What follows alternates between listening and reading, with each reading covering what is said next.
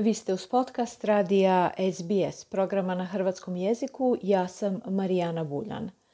U sljedeće tri godine Australija bi trebala održati referendum o glasu starosjedilačkih naroda u parlamentu. Referendum je nacionalno izjašnjavanje o određenom pitanju koje može dovesti do promjene ustava.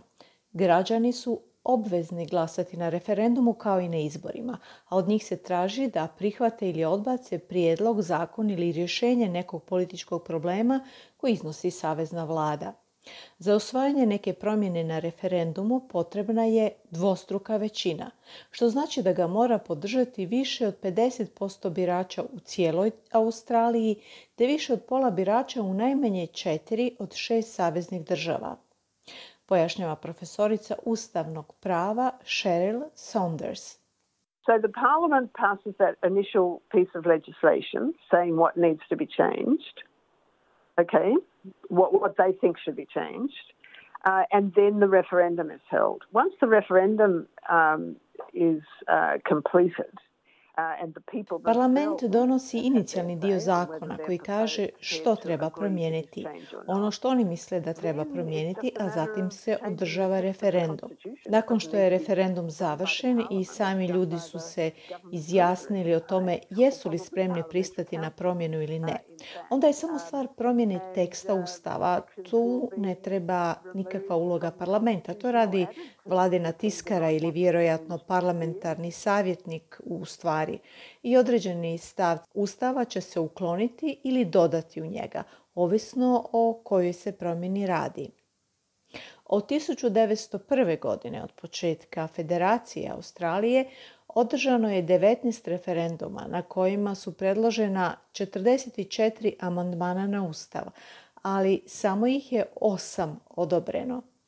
Profesorica Saunders tvrdi da bolje razumijevanje promjene koja se referendumom želi postići može povećati vjerojatnost njegovog uspjeha. Part of the story of trying to build a campaign for success at a referendum help people to understand what it's about, why it's needed, and why it's important to vote yes. Dio priče o pokušaju izgradnji kampanje za uspjeh na referendumu pomoći ljudima shvatiti o čemu se radi, zašto je to potrebno i zašto je važno glasati za. I stvarno sa svakim od uspješnih referenduma to je moglo biti učinjeno i očito je učinjeno. Jedan od najvažnijih uspješnih referenduma je bio onaj iz 1967. da se iz Ustava uklone isključivanja autohtonog stanovništva i taj referendum bio izvanredno uspješan. Izjava iz srca Ulurua pozvala je na ustavno priznavanje glasa prvih naroda u parlamentu, a podržao je i premijer obvezujući se na održavanje referenduma. Promjena u Ustavu zaštitila bi taj glas za buduće generacije i ostvarila bi tako pravo po prvi put za starosjedelačke narode. Profesorica prava Megan Davis, jedna od ključnih osoba iza izjave Ulurua, kaže da je glas u parlamentu najbolji način da se značajno poboljšaju životi aboriđina i otočana Toresovog tjesnaca. The voice is all about removing us as a political football. It's about taking us out of the realm of political ideology and placing us in another spot where we don't have to worry about going cap in hand to Canberra every three years and beg. Glas je usmjeren na to da mi prestanemo biti lopta kojom se političari dodaju. Radi se o tome da nas izvedu iz carstva političke ideologije i mjesta gdje se ne moramo brinuti da idemo s kapom u ruci u Kamberu svake četiri godine i prosimo. Radi se o tome da nas uklone iz takve politike kako bismo mogli imati trajniji i održiviji i dugoročni pogled u našim zajednicama na ono što mi trebamo učiniti i što za nas treba učiniti.